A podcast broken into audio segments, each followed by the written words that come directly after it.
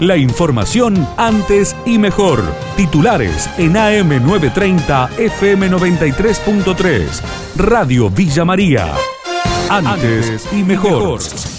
Homicidio de Nano Martínez, polémica por el fallo que condenó a Joaquín Munarriz a 14 años de prisión. Manuel Argüello, abogado de la querella, confirmó que van a apelar la resolución una vez que se conozcan los fundamentos. La familia ya venía anunciando que esperaba otro tipo de resolución, la, sensación de, desazón, de frustración en un sentido, pero también la, la sensación de que se descorrió un velo, que se desocultó una gran mentira que se venía sosteniendo desde hace dos años. Queremos ser muy respetuosos de la justicia, todavía no conocemos, vamos a esperar los fundamentos de la sentencia, los cuales todavía no los conocemos, pero en principio, bueno, como señaló el fiscal y, también esta querella, había motivos para presumir que, que Cánova estuvo en el lugar de los hechos o por lo menos estuvo acompañando a Munarris eh, esa tarde del 23, del sábado 23 de, de mayo del 2020. Parece que la resolución, la confesión, es una confesión que que revela media verdad, no nos deja conforme en ese sentido. Horror en Morteros. Un hombre mató a su pareja, a su hijo en común y se quitó la vida. El informe del colega Osvaldo Soria. Se sabe que el drama, que a la tragedia, la descubrió la hija menor de la pareja, la cual llegaba de la escuela, ingresó a la casa y allí se dio con un aterrador cuadro. El cuerpo de la madre, de su hermana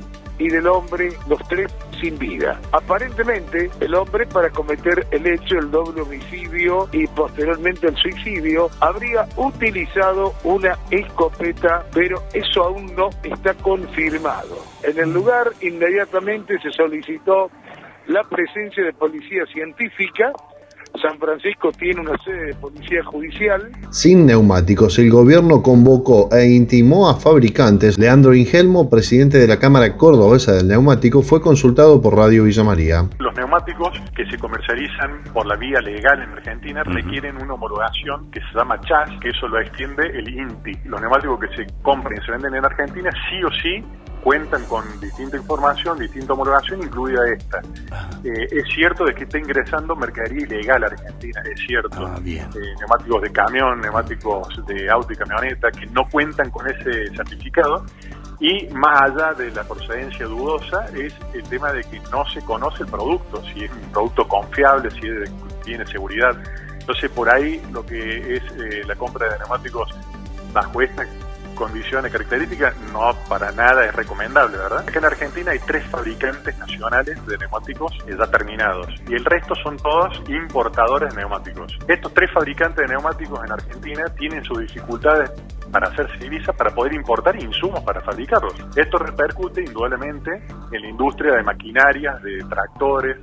Córdoba somos una gran provincia productora de todo este tipo de elementos y nosotros tenemos relevado, y es cierto, que muchas veces se están entregando maquinaria, no solamente para exportar, sino para productores locales, se están entregando las máquinas, tractores sin los neumáticos, o sea, máquinas incompletas porque no tienen proveedores que le abastezcan. Tucumán es la primera provincia que convocó a elecciones para el 2024. El analista político Gustavo Córdoba confirmó que se trata de una, una regionalización de la política el año 2019 Tucumán votó en la misma fecha que se va a votar ahora. Posiblemente sí veamos a lo largo de, lo que resta del año que cerca de 14 provincias y quizá alguna más, adelante. Hay algunas que lo hacen por una cuestión de las constituciones provinciales. Está claro que hay un fenómeno de regionalización de la política argentina, donde prevalecen en las elecciones provinciales los intereses netamente provinciales y tratan de que el clima nacional no les influya ni positiva ni negativamente. Me parece que esa es una tendencia y hay que remarcarlo, ¿no? más allá de la especulación de un, adelantamiento o, un atraso o un desacople, creo que la tendencia firme en la Argentina es la prevalencia, digamos, de las eh, regionalidades de la política. Para o la economía podría mejorar el año próximo, el economista analizó la realidad del país en su habitual columna por Radio Villa María. Sigue habiendo dentro del oficialismo y en la interna una presión muy grande, cada vez mayor, para desplazar a Martín Guzmán, el ministro de Economía, ¿no? Sí. Y eso obviamente que genera muchísima tensión, porque un desplazamiento del ministro eh, pondría en riesgo, me parece, el acuerdo con el Fondo Monetario Internacional, entre otras cosas. Y en ese plano, obviamente que la incertidumbre sigue, sigue presente. Yo particularmente supongo que el presidente de la Nación va a seguir sosteniendo al ministro, porque además si aparece otro, no sé quién puede ser, en realidad, hasta de Roberto Labaña se habló, en realidad este, resulta difícil pensar que pueden resolver el problema, que si la economía se va acomodando recién el año que viene empezaría a mejorar un poco, ojalá que fuera así, pero eso va a depender de un montón de factores que todavía no están arriba de la mesa. La información de Villa María y la región. AM930, FM93.3. Radio Villa María. Antes y mejor.